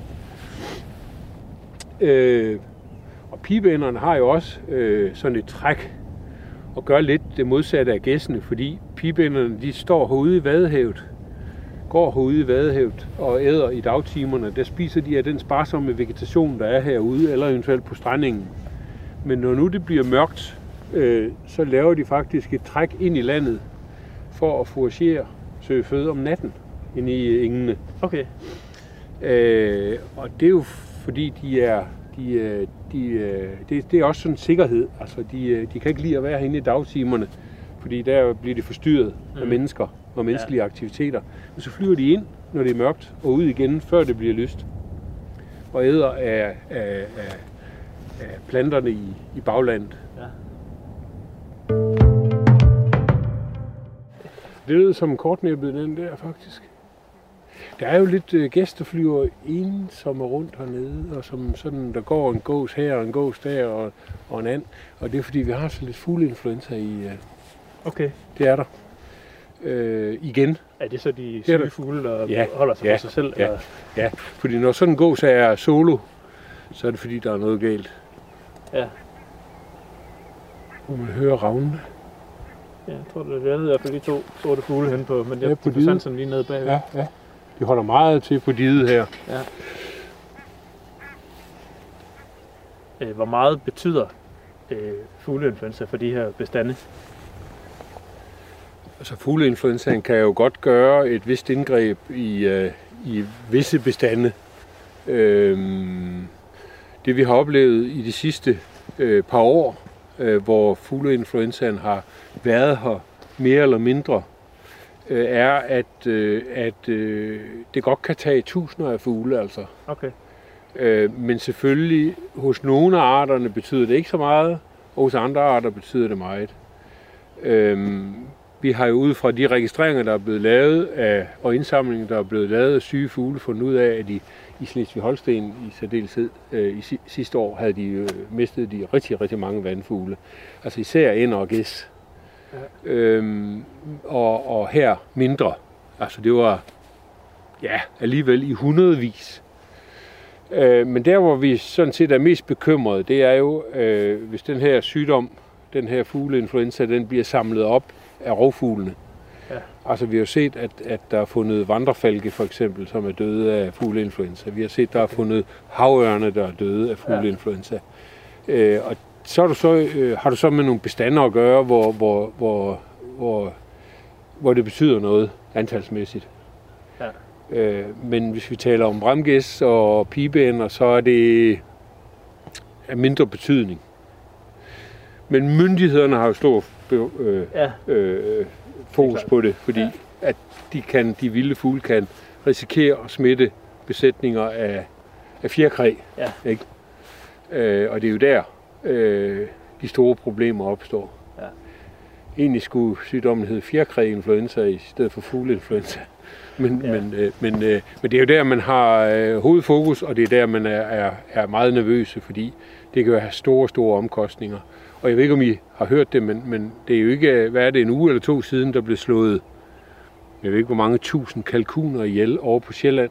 okay. Altså i en, i en besætning ved Korsør eller sådan noget. Ja. Ja. Det var øh, mange tusind kalkuner. Og så, øh, så begynder det jo at gøre ondt på økonomien Ja, sådan er. og få en betydning for, for, for den del. Men, men i de vilde fugle har vi ikke sådan set, at det har... at det er ikke sådan katastrofer. Nej. Men man kan godt forestille sig, altså, hvis, øh, hvis de der 100 havørne, der sidder inde i plantagen herinde, de alle sammen Ja. begynder at at fokusere på syge fugle, Det, eller det, jo, det, de er er garanteret nemmere at fange. det er jo det, der sker. Altså, Ja. hvis det er 100 øh, unge havørne, Ja. der sidder herinde, ikke, så er der Ja. pludselig... Ja. Så mangler der øh, nogle Jamen, det er det. der. Det er det. Og, og, og der har det betydning, øh, hvis, hvis, hvis det sker, at de samler sygdommen op øh, ved at æde de syge fugle. Øhm, så, så, så der er vi sådan lidt nervøse i den sammenhæng. Øhm, Ja, men der er vel ikke noget sådan, øh, det er jo bare at se, hvad der sker. Der er jo ikke noget sådan at stille op mod det. nej, nej, det kan man faktisk ikke. Man kan jo ikke rigtig gøre noget. Ud at vaccinere alle fugle. Nej, det, det kommer vist ikke til at ske. Øh, det gør det ikke. Og derfor, ja, altså, øh, man kan selvfølgelig sørge for at, hvis man, kan, hvis man kan gøre noget, så skal man sørge for at fjerne de syge fugle, altså få dem, få dem samlet ind og få dem øh, til intet gjort, altså Ja. på den rigtige måde. Ikke? Ja. Så, øh, så kan det jo hjælpe på, på, på sygdomstrykket, men, øh, men at fjerne sygdommen, det kan man ikke. Nej. Nej. Det skal, det skal ske af naturens vej. Men John, der er lige, øh, der er lige en ting, Mm. øh, som øh, vi lige kan nå at snakke om, inden øh, vi bliver helt færdige. Øh, når man kigger ind i landet herinde, så Ja. står der sådan en, øh, så står der sådan en mast med Ja. noget, der ligner en storkerede på Ja. taget. Eller Ja. det er jo så ikke på taget, men oppe i toppen Nej, af oppe i masten. toppen, ja. Øh, men der er ikke nogen storke i. Det er der ikke, nej. Hvordan, er det med storke i, øh, i det her store marskland her? Det ser ikke godt ud. Nej. Vi har jo ikke haft stork her i mange, mange år. Øhm, og heller ikke i Ribe, jo, som er storkenes by Ja, i Danmark, hvor jeg selv bor. Jeg sover faktisk lige under en storkerede, som ikke er... som ikke er beboet, Nej. desværre. Jeg håber selvfølgelig, at det skal ske en dag. Øh, og der er noget, der tyder på, at vores storkebestand er i, i bedring. Altså i år har vi jo haft flere ynglepar, end vi har haft de sidste mange år. Ja. Og vi ved, at den tyske bestand vokser. Ja. Og det vil sige, at, at fugle fra den tyske bestand bliver skubbet ud. Igen det her med, at fugle ændrer udbredelsesområde, når de bliver når de, når de vokser i antal. Ja, så jeg det lige så stille. Ja, og så øh, har vi den fordel med storken, at det er en trækfugl. Kan og- noget. Og, øh, og øh, sådan nogle trækfugle, de kommer jo, vi får jo forårsbesøg hvert år. Og det vi skal håbe på, det er, at der er nogle af dem, der bliver hængende. Ja. At de ikke bare Men- vender om og flyver sydpå. Ja. igen. Men der er jo noget, der tyder på, at det øh, vi tilbyder dem, det er ikke godt nok. Det er simpelthen ikke, øh, storken er ikke glad for det danske landskab mere. Nej. Øh, og, og der er altså en forskel mellem det her, og så det, man ser i, i, i Tyskland, i Slesvig-Holsten. Du skal ikke ret langt ned i Tyskland, så har du et helt andet landskab, en helt anden struktur i landskabet, øh, som langt bedre kan bære en storkebestand. Ja. Øhm, og det kommer til at tage lang tid, før vi får lavet om på det, men det går jo selvfølgelig den rigtige vej. Ja. At vi får jo, altså, vi har jo skabt store resultater i de, i de seneste årtier med, med vådområder, som, øh, som for eksempel Skærnå, ikke? Og, Mm. og vejlerne er blevet væsentligt bedre i kraft Ja. af Ove Jensens projekter deroppe, Ja. øh, fondens projekter. Øh, og vi har fået skabt Filsø øh, øh, igen, og vi har fået lavet projekter i Ribe, øh, nej, i øh, Tøndermarsken osv. osv. Men det er stadigvæk ikke øh, nok til, at der sådan rigtig er føde i landskabet til storke over store arealer. Så, Øhm. så der vil komme til at gå et stykke tid. Inden der er nogen, der flytter ind Ja. der igen. Ja. Ja.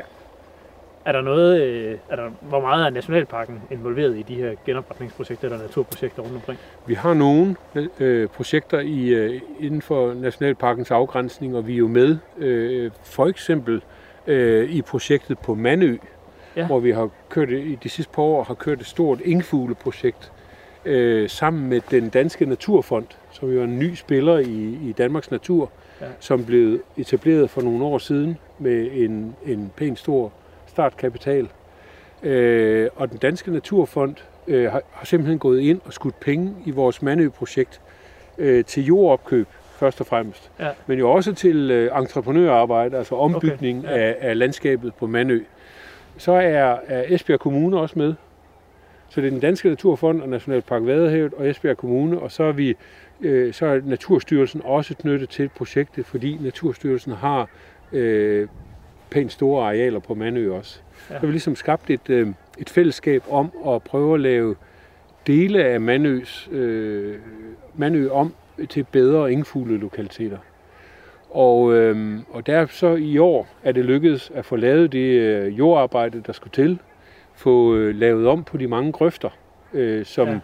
Altså, der, der er simpelthen øh, opkøbt jord, lavet en jordfordeling, og man har, øh, vi har fået flyttet landbruget ind øh, tæt på Mandø by, ind i Mandø K, øh, mod at fonden har overtaget øh, arealerne ude i, i den ydre K, gamle Mandø K, som den hedder.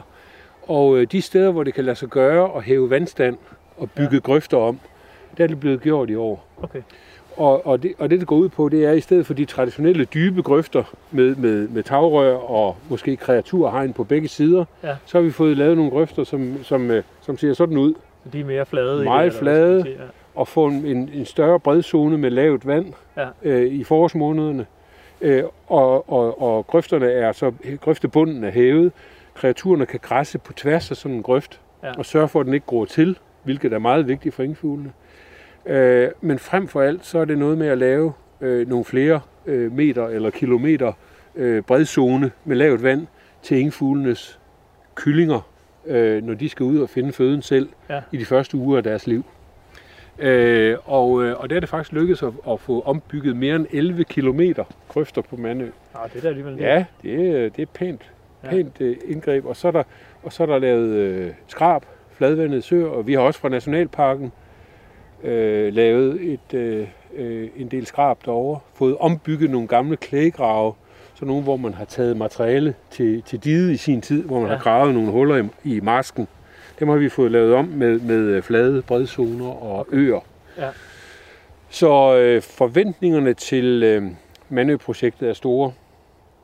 Vi har jo en bestand over af for eksempel stor korsnippe. Ja. Øh, og den, den håber vi virkelig, at vi har fået øh, øh, reddet, altså fået bremset nedgangen ja. og fået det vendt til en fremgang. Men det vil de kommende år vise. Ja. Øh, og, øh, og det skal selvfølgelig også, det hjælper jo også alle de andre ingfugle, altså viben og, og, og brushanen ja. er dukket op igen på Mandø, og den håber vi selvfølgelig også, at vi kan få en bestand af igen. Ja. Øhm, så det er sådan et eksempel på, hvor vi i Nationalparken også øh, tager aktiv del i, øh, i de her øh, projekter, der forbedrer forholdene for fugle, men som selvfølgelig også betyder noget for øh, vandinsekter og planter og, og, og strandtusen for eksempel på Mandø. Ja. Ikke? Og strandtusen er jo også sådan en, en, øh, en, øh, en truet art i vores øh, kystlandskab, som ja. vi har, i øvrigt har gjort meget for i Nationalparken. Vi har lavet 65 med afsæt i en, i en donation fra 15. juni-fonden. Øh, lavede vi, øh, har vi lavet 65 nye levesteder til Strandhusen i Nationalparken inden for de sidste par okay. år. Øh, og, og, og det sjove er, at vi har haft råd til at lave måske de 50, men de 15, der er blevet lavet ved, at folk har sagt, hey, vi vil også være med. Ja. Og så har de selv etableret ja. det. Ja. Så det er, det er rigtig sjovt. Det er så, sjovt. så der sker noget i... Ja, det gør der. Vi, vi, vi, øh, vi har jo ikke mange penge at gøre med i Nationalparken, men, men vi, får, vi rejser penge. Altså ja. vi fundraiser og, og laver samarbejder. Det er den måde, vi kan få lavet noget, nogle større ting på. Ja. Det er simpelthen ved at samarbejde og så øh, lave sammenskudskilder ja. med fonde og kommuner og private organisationer. Øh, og det er, vi, øh, det er vi faktisk blevet blevet lidt gode til. Altså, vi, vi er rigtig glade for det efterhånden.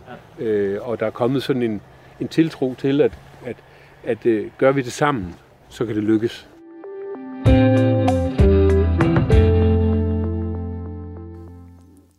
Så er vi tilbage i studiet, hvor jeg har besøg af professor Jesper Madsen, som igennem en menneskealder har forsket i gæs. Ikke bare i Danmark, men i hele deres flyway, altså både øh, her, hvor de foragerer, når de befinder sig i Danmark, men også hvor de yngler, eller dem, der eventuelt passerer hen over landet for at trække længere sydpå i en hård vinter. Mm, og vi taler om de her vanskeligheder med at, at, øh, at forvalte en succes, fordi gæstene er et eksempel, et af de relativt få eksempler, vi i Danmark har på en virkelig succes midt i en biodiversitetskrise, nemlig en, en gruppe af arter, som har klaret sig godt, som har haft øh, voksne bestande, og hvor de voksne bestande begynder at øh, repræsentere en, en udfordring. Men, men der er også noget natur- og økosystemforvaltning i det her, og Øhm, en af de ting, som John Frege nævner, det er, at at der er et projekt i gang på Manø. Og det kunne jeg altså godt lige tænke mig at høre til, fordi øh, det tror jeg, du ved noget om. Øh, den Danske Naturfond har købt arealer op på Manø, som jo er den her lille ø, der ligger i Vadehavet, øh, mellem Rømø og Fanø.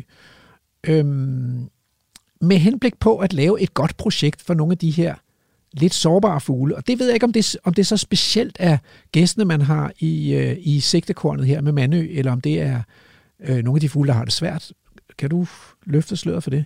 Og det har primært været de fuglearter, som, som er truet, altså engfuglene. Som også hører til dernede de, i Vadehavs. Ja, det, det er de ynglende koversnæpper, rødben, viber, brusøls osv. Mm.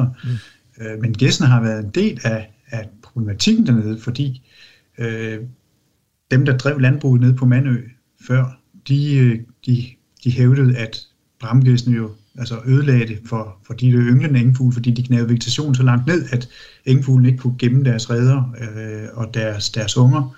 Mm-hmm. Øh, samtidig med, at det jo selvfølgelig var en omkostning for, for landmændene, øh, fordi de ikke kunne få deres, deres får ud og græs på, på øh, parcellerne derude. Og der var vi så inde i, i et par år for at kigge på, hvordan øh, det rent faktisk forholdt sig. Og vi kunne så dokumentere, at ja, der var et stort overlap mellem de områder, som gæstene foretrækker, og de områder, som engfuglene øh, udnyttede. Men vi kunne ikke se, at der var nogen negativ effekt af gæstene. Mm. Øh, det så ud som om vadefuglene øh, ynglede de steder, hvor der var allerhårdest belastning af gæs, men at det rent faktisk ikke så ud til, at det, det påvirkede øh, bestandstørrelsen nede. Mm-hmm. Det øh, der nu er fokus på, det er selvfølgelig at få øh, genetableret noget af engstrukturen dernede med våde enge og så videre, og det er jo et rigtig interessant projekt. der, hvor man kunne forestille sig, at man skulle tænke, tænke lidt adaptivt i den proces, det er, at man kan jo ikke på forhånd vide, hvad er det, der virker, hvad er det, der ikke, der, der ikke virker så godt af de forvaltningstiltag, man nu sætter i gang med at lave grøfte, øh, øh, altså ændre, ændre grøft, grøftstrukturer osv., der kunne man godt forestille sig, at man skulle lave nogle forsøg, hvor man, hvor man kiggede på, hvordan virker det, mm. monitere det, øh, og så efterfølgende så igen justere på det. Mm. Det er adaptiv forvaltning i praksis. Mm. Øh, det er jo ikke andet end, end sund fornuft egentlig. Så og, det er jo det, der Altså, hvis, man hvis man går ind og kigger på de gamle øh, høje målebordsblade, og det, det er jo sådan en gang i slutningen af 1800-tallet eller sådan noget, så, så kan man se et mandø fra før man byggede diget hele vejen rundt. Altså i dag er der et dige, der ligesom forhindrer vandet i at trænge ind på øen, på de lavt liggende strandingen på øen. Øh, men det var der ikke dengang, så der havde man altså sådan ligesom sådan de her barriereøer, hvor øh, barriere, barriereøer, hvor, øh, hvor, hvor Manø by ligger i dag, og så havde man ellers sådan et bagland, som var sådan noget øh, marsk noget, hvor havet trængte ind over, og så løb det ud igen af sådan nogle små slyngede øh, forløb. Øhm, altså, man kan, jo ikke, man, kan man nedlægge det der dige? Kunne man få det tilbage igen, sådan som det var dengang, eller er, er det løb kørt? Altså i princippet kan man jo godt gøre det. Ja. Der er bare nogle forskellige hensyn igen, der skal afvejes, og så snakker vi igen om, hvad er det for nogle målsætninger, man vil gerne have for sådan et område der. Mm. Fordi der bor jo stadigvæk en befolkning på Mandø. Mm og man skal jo sikre deres, øh, kan man sige, øh, sikkerhed øh, mod stormfloder osv., og, og der har været nogle stormfloder, som, som faktisk har været, været tæt på virkelig at true øh, det lille samfund derovre, som så også udløste, at man, man byggede endnu højere diger rundt om hele øen. Øh, men man kunne godt måske åbne for, for noget af det ydre, hvis man så sikrede den indre del der, hvor, mm. hvor, hvor bebyggelsen ligger, for at åbne op for nogle mere naturlige processer. Mm. Øh, igen er der så en afvejning der, fordi de engfugle, der i dag er inde på, på Mandø-pollene, øh, øh, det er jo faktisk nogle arter, der foretrækker sådan brakkeenge. Mm-hmm. Så det igen... Så hvis man laver salt... Det er de, ja. de optimale forhold, hvis man ja. lukkede saltvand ind. Der er jo kommet et andet, et andet samfund af, af fugle. Så hvis man får saltingen, så er det nogle andre fuglearter, man får der? Så er det nogle andre arter. Ja, ja. Men altså, hvis, hvis man vil have øh, frie processer, jamen, så er det selvfølgelig det, man skal sigte efter ideelt set. Men hvordan undgår man, hvis man nu, hvis man nu vælger de frie processer fra, og det kan der så være, som du beskriver, mange gode grunde til at gøre, men hvordan undgår man så, at, at, at vores naturforvaltning ligesom udarter sig til zoologiske haver, eller dyrkning af nogle bestemte målsatte arter, eller, fordi det kan man jo, hvis man, er, hvis man gør sig umage, så kan man jo få mange arter til at trives hvis man gør det på den rigtige måde. Og øh, nu fortæller John Frække det her med, at nu skal man grave nogle grøfter, som er sådan lige tilpas flade, og Øh, fordi det ved man, at så trives i den overgang der, så trives fuglene og sådan noget. Altså, hvad skal vi stille op med den? Ja, altså, hvornår bliver det ligesom øh, designer-natur? Ja, men altså, det, det har jo tidligere været et kulturlandskab, som netop blev, blev drevet med de der øh, stigebord og så videre, som sikrede bevanding og afvanding af engene efter behov. Øh, så det er, det, det er jo den situation, man nu prøver at sigte efter igen, ikke komme tilbage til. Øh, så vi må jo også acceptere, om det er den kultur, det kultursamfund, vi, vi, er, vi går efter, eller om det er noget andet igen. Mm. Er det jo, igen er det jo et spørgsmål om nogle værdier, og de målsætninger, vi sætter os. Mm. Så du har fuldstændig ret i, at ja, det kan godt være, det kan det se ud, som om vi dyrker store koversnæpper og, og rødben og brusels derude. Alternativet var, at det ligger hen i en, en relativt gold ørken, hvis det bliver drænet for, for kraftigt, ikke? Ja, så altså, øh, så det her kulturlandskab, som fugle engang trives i, det har som følge af landbrugets almindelige strukturudvikling ændret sig. Og det gælder vel i virkeligheden for hele marsklandskabet i Vadehavet at øh, det er blevet mindre og mindre egnet for de her engfugle, eller hvordan? Ja, ja store dele af det er blevet direkte uegnet, fordi det er blevet gennemdrænet og pløjet, kultiveret. Ja. Så, så nyttetænkningen har drevet fuglene på flugt, sådan set, ikke? Eller optimerings, ja. landbrugsoptimeringen. Netop, netop. Og der er så nogle små øh, fragmenter tilbage, som for eksempel ude på Mandø, hvor du stadigvæk kan, kan, kan rette op på det. Ja. Øh, og hvor der heldigvis også er en fond, der kan gå ind og støtte det øh, sammen med, med Nationalparken og kommunen osv. Øh, men, men, men de økonomiske muskler har man jo ikke for at gå ind i hele baglandet. Mm. Så det bliver, det bliver nogle indsatser der, hvor, hvor man virkelig ser her et potentiale og her nogle muligheder. Ja, altså, nu, nu spørger jeg bare, men, men hele den her plan om at udtage kulstofrige lavbundsjord, kan den, kan den komme til at ændre noget nede i Vadehavsregionen?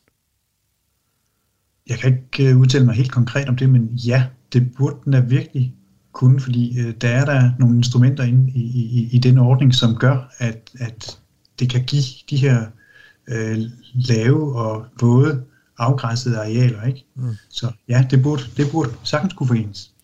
Spændende, fordi der er der et potentiale i hvert fald, og, og det, det er jo helt vildt, hvor meget fuglehabitat, der er gået tabt dernede, hvis man bare ser på de sidste 100 år. Ja, det er det. Men nu kunne jeg godt tænke mig at stille et, et spørgsmål, hvis det er okay, der går i en lidt anden retning, fordi jeg synes, det er ret interessant, noget af det, John skriver, det her med, at gæstene lærer af hinanden. Altså, kan, altså, kan du bekræfte det der med, at der, der, der, er no, der er nogen, der finder ud af, at nu kan man spise majs, og så går der lidt tid, og bops, så er der pludselig en anden gåseart. Der, jeg tror, det var de kortnæbbede, der knækkede koden først, og så sprang ja. bramgæstene på toget. Ja, ja jamen, det er helt korrekt observeret. Øh, og vi har, vi har set det i den hele den udvikling, der har været, at de kortnæbbede gæs var jo øh, langs kysten i Vestjylland. Ja. Og så begyndte bramgæsene at komme ind der i 80'erne, øh, som følge af bestandsstigningen. Ja. Og de fulgte så i sporet på de kortnæbbede gæs op langs hele vestkysten, og op i Himmerland og over, over til op i Nimfjordsegnen. Ja. Og den udvikling er, er bare fortsat. Og så begyndte de kortnæbbede gæs at få øje på de her majsmarker for cirka 10-15 år siden. Mm. Og det har trukket bramgæsene med, og det er, det er sket hele vejen op langs vestkysten og op i Nordjylland også. Og det er så det, der, der, der er spredt sig til, at, at bramgæsene givetvis også er blevet mere og mere opsøgende efter andre afgrødetyper, som så videre, hvor man ikke havde drømt om at se dem for 10 år siden. Og det andet, der jeg synes var noget af en øjenåbner for mig, det var, at de det, man regnede som højarktiske dyr, pludselig begynder at yngle i, i vores tempererede egne. Ikke? Pludselig så begynder de at yngle på Saltholm. Altså det må også være sådan en, hvor man lige kniber sig i armen og så tænker, af for den, der var noget, vi ikke vidste om øh, be, øh, kloge vivldyr, altså og deres tilpasningsdygtighed. Ja, og, og den, den øh, hastighed, det er sket med, ikke? Altså det, det er jo ikke bare sådan, der lige er opstået et enkelt par eller to, vel? Nej. men det er gået fra et, to par, og så til i dag, at vi har øh, 5.000 par måske over på, på Saltholm.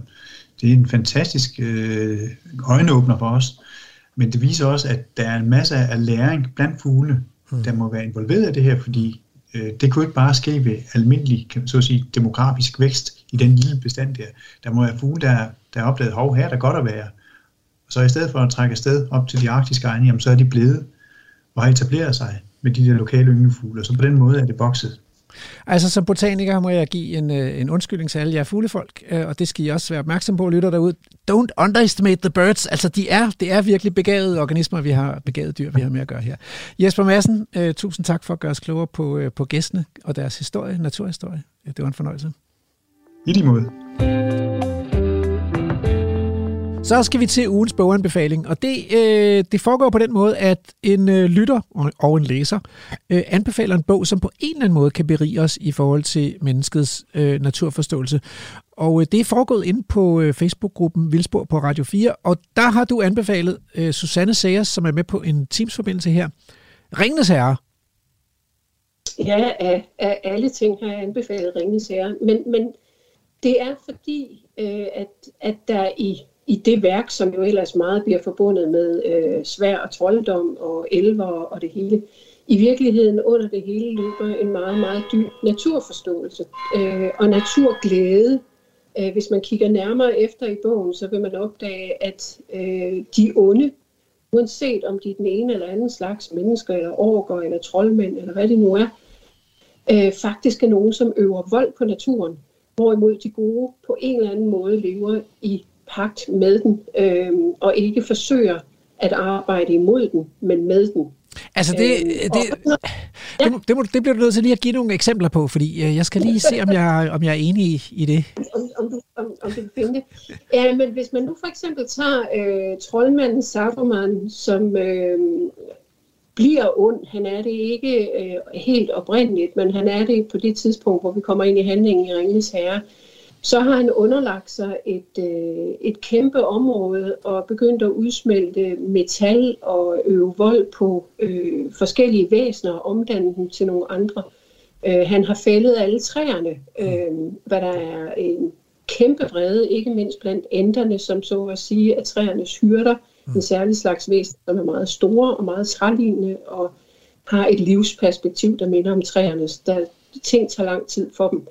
Øhm, men han har ødelagt det her. Og et, et andet eksempel er, at da hobitterne i bogen, man ser det faktisk ikke i filmen, men i bogen, da de kommer tilbage til Herredet, som, som er deres hjemland, efter at have været ude i, i alle de her eventyr, så er der faktisk en af Sarumans håndlanger, som har underlagt sig hele det her og har fældet blandt andet det store festtræ øh, og har øh, igen for taget denne her landbrugskultur, som havde der udtryk for, og erstattet den med en industrialisering, øh, som for tol- i, i Tolkiens øh, udgave bliver sådan nærmest vederstykkelig. Noget, der skal beka- øh, noget, som skal renses igen, og der skal plantes træer igen. Øh, og det bliver det så. Men det er jo også interessant, som du siger, at Saruman var ikke ond, men blev ond. Hvad, hvad, hvad, hvorfor bliver de onde, og, og hvorfor er der overhovedet ondskab til? Ja, og, og den del er jo, øh, hvad skal man sige, ondskaben øh, kommer i, i mange udtryk. Øh, men denne her trang til at underlægge sig ting, mm. er i hvert fald et fællestræk for, øh, for de onde. De vil have magt over andre og over andet. Øh, og i Sarumans tilfælde altså betvinge naturen øh, på grusomste vis.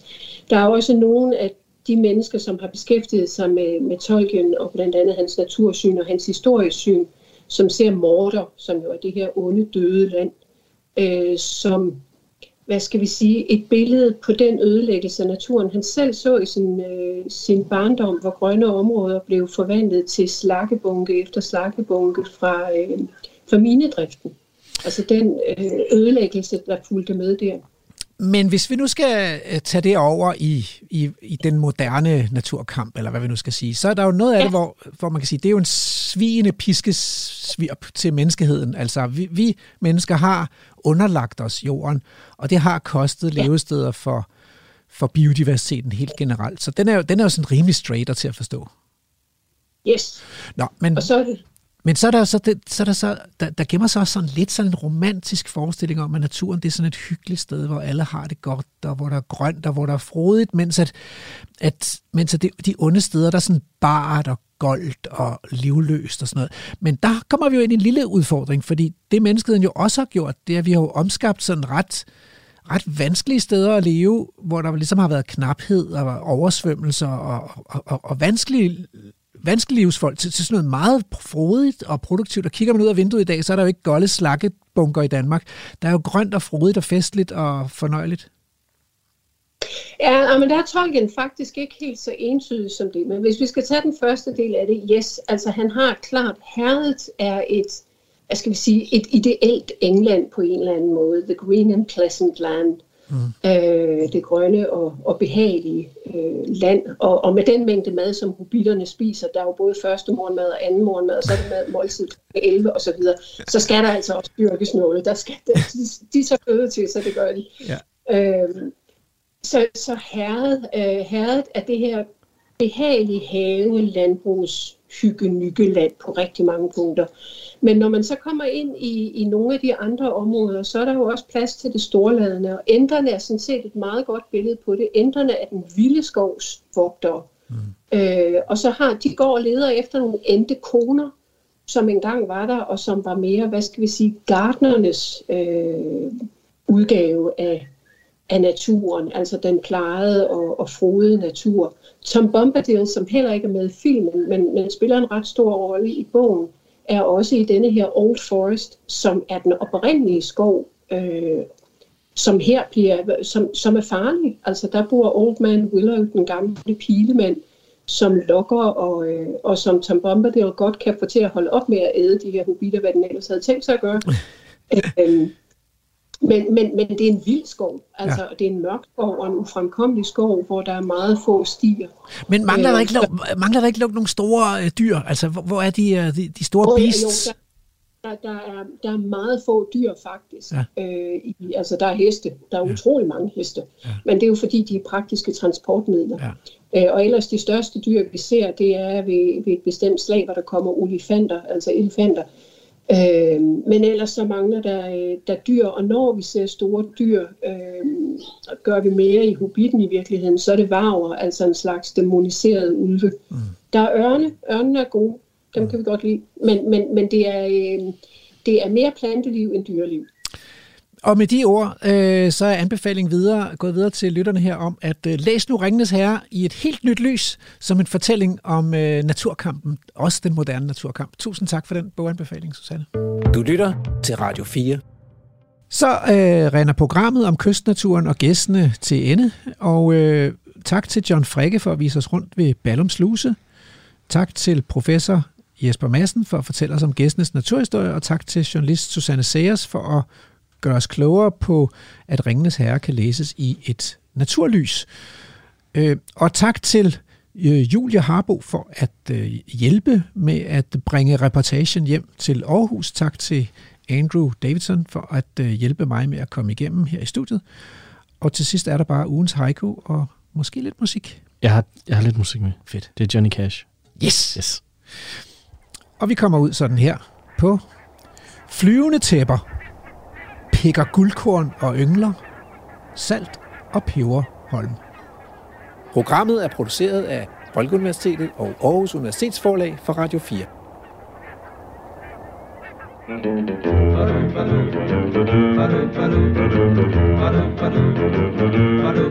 Well, you ask me if I'll forget my baby. I guess I will someday.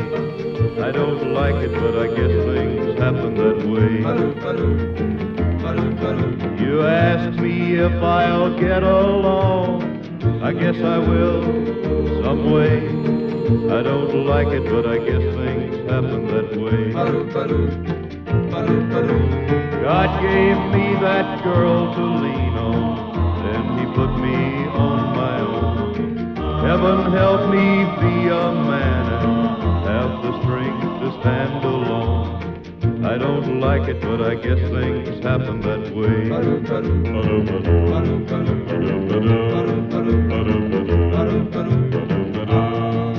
You ask me if I'll miss her kisses. I guess I will every day. I don't like it, but I guess things happen that way. You ask me if I'll find another. I don't know. I can't say. I don't like it, but I guess things happen that way. God gave me that girl to lean on, then he put me on my own. Heaven help me be a man have the strength to stand alone. I don't like it, but I guess things happen that way.